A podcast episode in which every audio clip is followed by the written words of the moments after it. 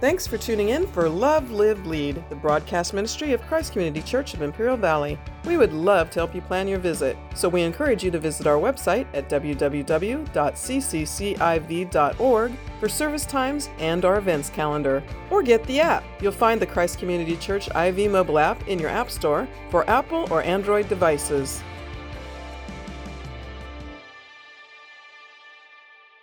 Look at what it says here to wrap up this portion in verse 7. He says, Therefore, welcome one another as Christ has welcomed you for the glory of God. Now, I don't know about you guys, but that blows my mind. You know, we, we talk about this all the time, don't we? We say, you need to receive Jesus as your Savior. Have you heard that said in the church? How many times have you heard that said in the church, right? A lot, right? We say, you need to receive Jesus as your Savior, which is true, but do you realize that at the core Jesus received us first. He welcomed us first. The word welcome means to accept. It means to really draw in. It means to grant access to. It means to take to oneself. It means to receive someone. And here the scripture says you need to receive one another. You need to accept one another.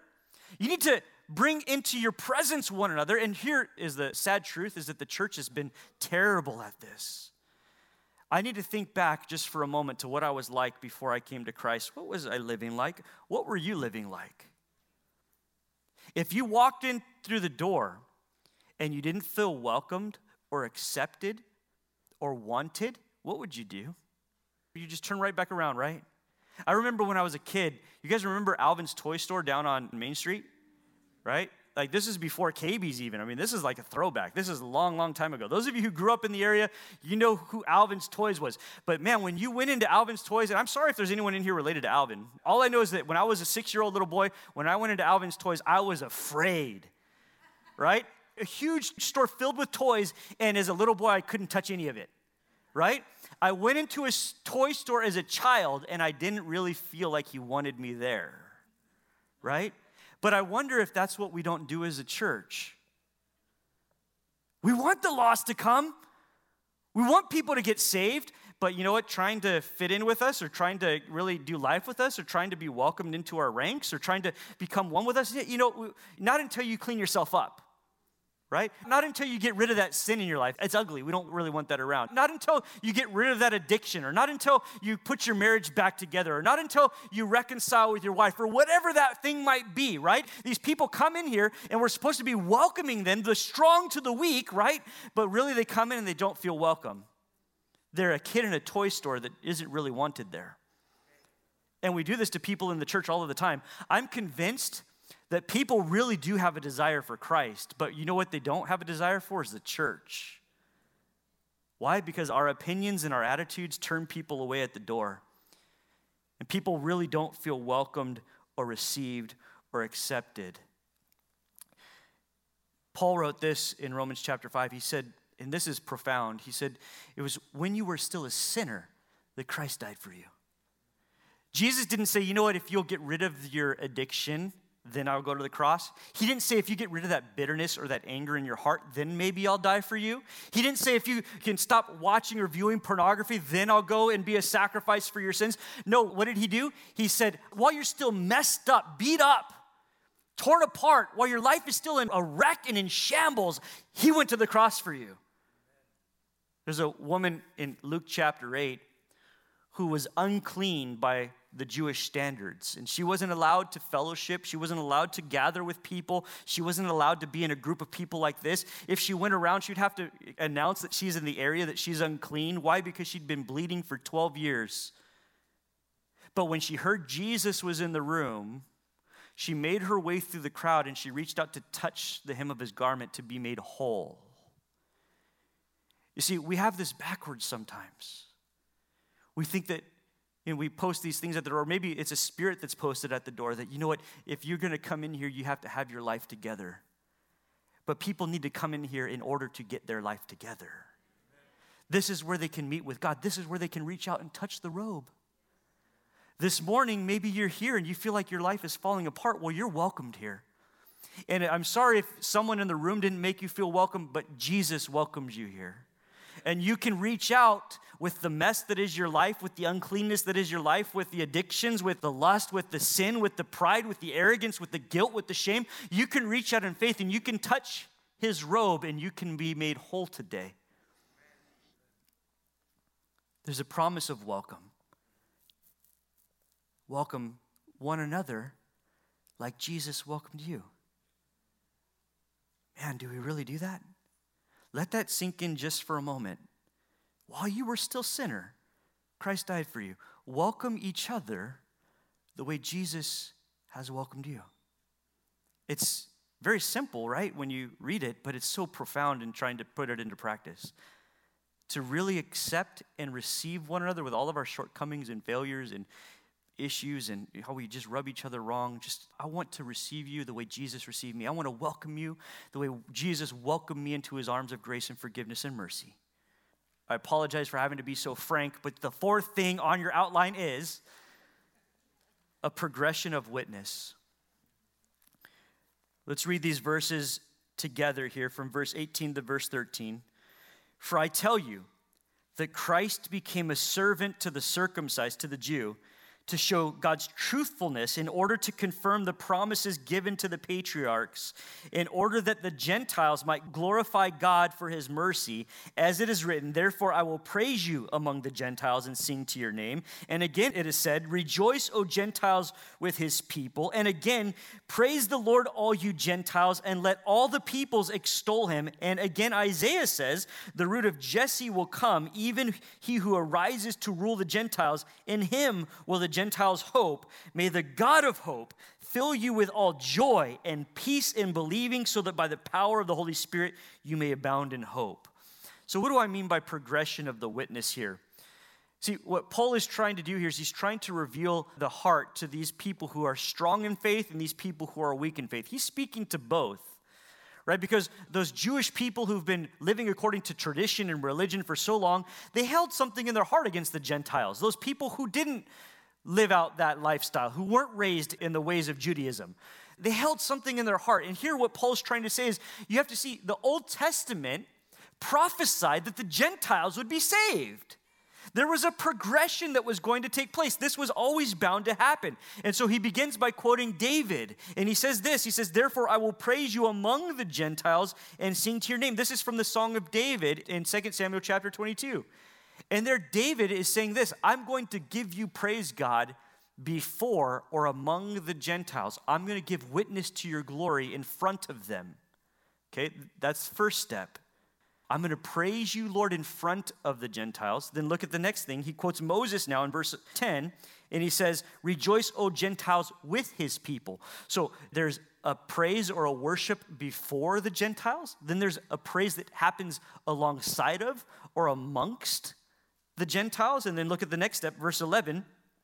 Quoting here from Psalm 117, praise the Lord, all you Gentiles, and let all the peoples extol him. Now they're praising God together, right? So before the Gentiles, alongside of the Gentiles, and now really together with the Gentiles, right? There's this progression that is taught throughout the Old Testament that the Gentiles were always going to be grafted in, they were always going to become a part of God's people. But God was moving in the midst of Israel, using Israel as a light, as a testimony to God's goodness, showing the people what the promises of God look like, showing the Gentiles what the promises of God look like. So look at the last step to this progression, verse 12. The root of Jesse Speaking of Jesus, will come, even he who arises to rule the Gentiles. In him will the Gentiles hope. So, David's going to worship before the Gentiles, right? Moses says we will worship in the presence of the Gentiles. Then the psalmist writes that we're going to be worshiping with the Gentiles. And then says in the book of Isaiah that even the Gentiles will put their hope in the Messiah. This was always God's plan for this to happen this way. This was God's heart that the Gentile would be saved. So he's saying again to those people, the weak and the strong, hey, it's not about your plan. It's not about the way you want to love people or what you think should happen or shouldn't happen. This is what God wants. So get out and start loving each other. Gentile or Jew, it doesn't matter. Just get to loving people. In verse 13, I love this. It's like in the midst of this epistle, he breaks out into this prayer this petition before the Lord. May the God of hope fill you all with joy and with peace in believing, so that the, by the power of the Holy Spirit you may abound in hope. The God of hope, that He would fill you with joy. The word joy, it means a settled peace, it means a settled rejoicing.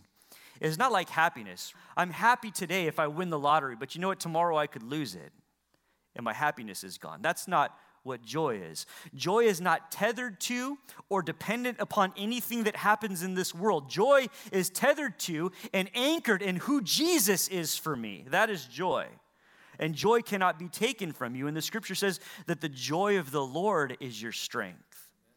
Today, this morning, if you feel like you have no joy, today, this morning, if you feel beaten down, downtrodden, depressed, could it be?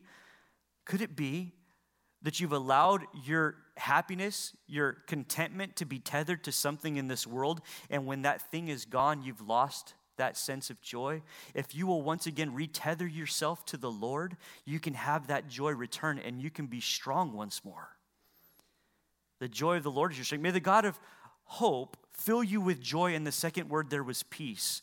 Peace means an absence of conflict. The scripture says this in Isaiah chapter 26 says, You will keep him in perfect peace whose mind is stayed or fixed on you because he trusts in you. If you feel like you don't have peace today, if you're having trouble sleeping, if you feel a sense of anxiety, if you worry, if you doubt, if you will but fix your eyes upon the Lord again, that peace will be returned. Did you hear that verse? Did you hear the promise of that scripture? He will keep his mind in perfect peace, whose mind is fixed on him. If your mind is fixed on the Lord, that peace can return to your life. You cannot have joy without peace, and you cannot have peace without joy, and you can't have either of them without the Lord. You can sleep again, you can rest easy tonight if you'll just fix your eyes on the Lord. You can have joy in your life once more if you'll just fix your eyes on the Lord. Then he, he closes that portion. He says that you would abound in hope. And that's the way the Lord wants you to live. He wants you to have an overabundance of joy. Again, what is joy? An absolute expectation that something better is coming. The dessert is on the way. That's the way God wants you to live your life.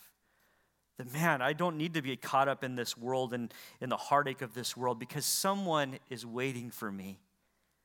Jesus is waiting for you. Amen? So we're going to look at this last point there. You should be on point number five, right? Last point there is the pride in God's work. And this is speaking of Paul's pride in God's work, and not in a negative way, not in a negative connotation, but let's read this. Verse 14 I myself am satisfied about you, my brothers, that you yourselves are full of goodness, filled with all knowledge, and able to instruct one another.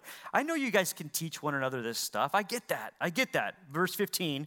But on some points, I've written to you very boldly by way of reminder because of the grace given to me by God as a minister to, or to be a minister of Christ Jesus to the Gentiles in the priestly service of the gospel of God so that the offering of the Gentiles might be acceptable, sanctified by the Holy Spirit.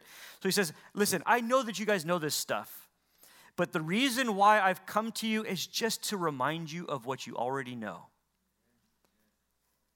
Really, that's what a majority of what we try to do here as pastors is, is to remind you, right? There are a few things that you need to be reminded of over and over and over again in order for it to really sink down into your hearts, right? And this isn't new. I, I don't want you guys to feel badly about yourselves. Why did the Lord institute the Passover with the children of Israel? So that they would remember God's deliverance. So you need to celebrate this every year. If you don't do this every year, you're going to forget how I came to your aid, how I rescued you from Egypt, from bondage and slavery. So I want you to celebrate this every year to remember what I've done. Right? Why do we celebrate communion as the church? Jesus said you should do this as often as you do it in what? In remembrance of me, in remembrance of my sacrifice, in remembrance of the body, and in remembrance of the blood. You need to be reminded from time to time. And that's what Paul's saying. I'm telling you these things, not because you're not capable of teaching these things to each other, but I'm just telling you this to remind you, because from time to time, we all need to be reminded. You need to be reminded exactly who God is. Who is God? He's your deliverer. He's the one who stepped forward to take the penalty of your sin when no one else would. What did God do? He rescued you and redeemed you from the grasp of sin and of death. That is who God is, and that is what He's done. And who are you? You're someone that was worth dying for in the eyes of the Lord. From time to time, we need to remind each other who is God? Well, he's my deliverer. What did He do? He rescued me. Who are you? You're someone worth rescuing. Again, you know these things, but are you really living your life like it's truth? Do you really live your life like this has really impacted you? Has it changed the way you speak, the way you give, the way you love, the way you serve? Because this is what we need to be reminded of. I'm telling you this just to remind you. Now, look at this. Verse 17. In Christ Jesus, then, I have reason to be proud of my work. Now, pause there for a moment because here's a man who said, I'm a wretch. Here's a man who said, I'm the least of all the apostles because I persecuted the church. Here's a man who said, All that I used to live for is just trash and garbage and rubbish. I've nothing but Jesus in this life. So, this is not a man who is prideful or arrogant, but what does he say here? He says, I have reason to be proud of my work for God not in what I've built with my own hands. Look, he goes on, look at what he says in verse 18. For I will not venture to speak of anything except what Christ has accomplished through me to bring Gentiles to obedience by word and deed. If I'm going to boast in anything, he would say in Second Corinthians chapters 11 and 12, if I'm going to boast about anything at all, I'm going to boast in my weakness because when I'm weak, then he is strong. If I'm going to boast about anything, I'm going to boast about the fact that God did something in and through me. It's kind of telling to think about your life in this manner. And I know you maybe you've seen those pictures of a tombstone and it has your birth date and then it has your date of departure and there's a little dash in between, right? What does your dash speak? Most of the time on a tombstone or on a headstone, there's a little phrase that's left there. Loving father, devoted wife, you know, selfless mother, whatever that might be. There's something written on the tombstone. You know, for Paul, the only thing that he would want written there is just that he did something for Jesus. He gave his life serving the Lord. And that's all that I want people to remember me by. That should be the only thing that you want people to remember you by that your dash is just a bunch of service to the Lord. Just this is my worship of God. This is what I offered to Him. And if I'm going to boast in anything, if I'm going to be proud of anything, it's going to be that I was a vessel that God was able to use, that I emptied myself so that I could be filled by Him and used by Him. That's what I'll give praise to God for. That's what I'll be proud of, Paul says. I didn't do any of this on my own. Again, he persecuted the Gentiles and God grabbed hold of his heart and changed him. Look at this, verse 19 by the power of signs and wonders, and we'll finish this off by the power of signs and wonders, by the power of the Spirit of God, so that from Jerusalem and all the way around through I, I, uh, uh, uh, yeah, that, that word, that's a tough one. I have fulfilled the ministry of the gospel of Christ, and thus I make it my ambition to preach the gospel not where Christ has already been preached or named, lest I build on someone else's foundation, but as it is written, those who have been told of him will see, and those who have never heard will understand. I'm going to boast in this that God has used me, and that by the power of signs and of wonders, and by this power of the Spirit of God, this is a 1,400 mile trek that he went on, a 1,400 mile missionary journey that he walked in mud and dirt and dust. He walked this road that he fulfilled the ministry of the gospel of Christ through signs and through wonders. The word sign, it's a miraculous event that happens in order to confirm the word of God. In Mark chapter 16, Jesus said to his disciples, I'm going to allow miracles to take place in your life. Many miracles are going to happen. In Acts chapter 5, we see Peter walking the streets in Jerusalem, and they were bringing the sick out in stretchers and laying them on the side of the road that just Peter's shadow would touch them, they were being healed. Why? What's the purpose for that? That word signs, it's a miraculous event that confirms the word of God. It's as though God is saying, Look, I want the miraculous to take place in your midst so that people know what truth is. What's the word wonders mean? He says through signs and wonders. The word wonder is, again, it's a miraculous event that's there to elicit some sort of interest so that people would become concerned. What's happening over there? What's taking place over in that place? And here's what my concern is with our church. I'm not talking about the church in general, I'm saying this church right here, right now. If God wants to confirm his word through signs and through wonders, then why would not signs and wonders be taking place today in order to confirm the word? Is there power left in our preaching? Again, are we so filled with the knowledge of God, but we aren't actually living it out, practicing it, and doing it? Because if we bring our Bibles into this sanctuary and we leave and we never practice any of it, if we never put it into practice, if we never live it out, then what good is that? See, there's this old teaching called the revival hymn that I've listened to over and over and over and over again. You look it up on YouTube, revival hymn. It's incredible. In the course of this preaching, there's an old preacher who says this he says, The world is not looking for a new definition of Christianity, the world is looking for a demonstration of Christianity. This is what the world is saying. Look, I don't need you to tell me who God is, I need you to show me who God is. That's why signs and wonders followed the apostles, the disciples, to confirm that their message was real. And so, again, the question is if these things don't happen in our midst, where have we gone wrong? Now, I'll give you this because those signs and wonders can look a lot different and take a lot of different shapes. But all throughout the room, I said this earlier, there should be peppered people's stories just like this, just like Paul's. People who came into the room and were convinced that they had it all right. People who came into the room and were living religious People who were coming into the room who were checking the boxes. People who were coming into the room who thought they were good and had it together. Or people who came into the room and whose lives were falling apart, but they didn't leave that way. And peppered all throughout the room, there are signs and there are wonders of people's lives who have been changed by the grace and the glory of God. But if we try to hide that in this room and we don't show that when we leave, where's the power in that? Has God or hasn't He changed you? Have you had an encounter with the glory of God or haven't you?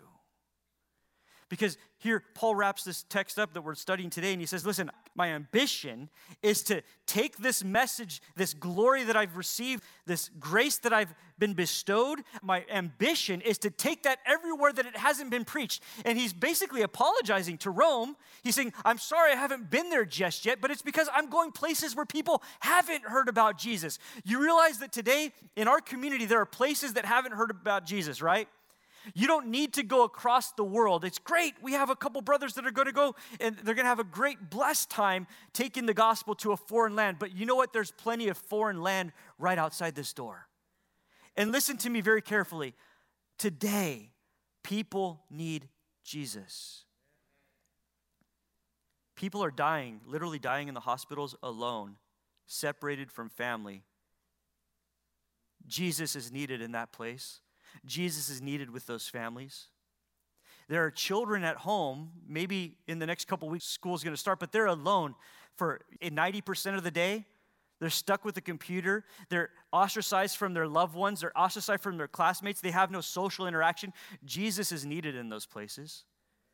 Jesus is needed around your kitchen table. Jesus is needed around your workstation water cooler. Jesus is needed in PTA meetings, in city council meetings, and board meetings. Jesus is needed in your workplace. Jesus is needed so many different places. And if you would just be faithful to say, God has done something in me, He's made me someone who is strong. I understand His grace, and now it's my ambition, my desire to take this and to offer it to others. How would God use you if you would just surrender that. If you would say, I want that ambition, I want Paul's ambition to become my ambition.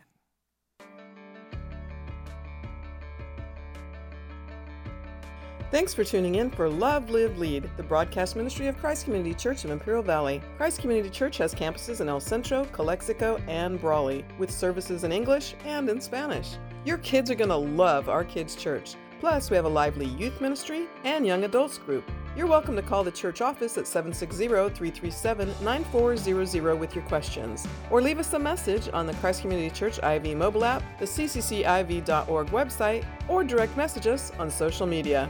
We are really looking forward to meeting you. So, again, the website is www.cccIV.org or call 760 337 9400 so we can plan your visit.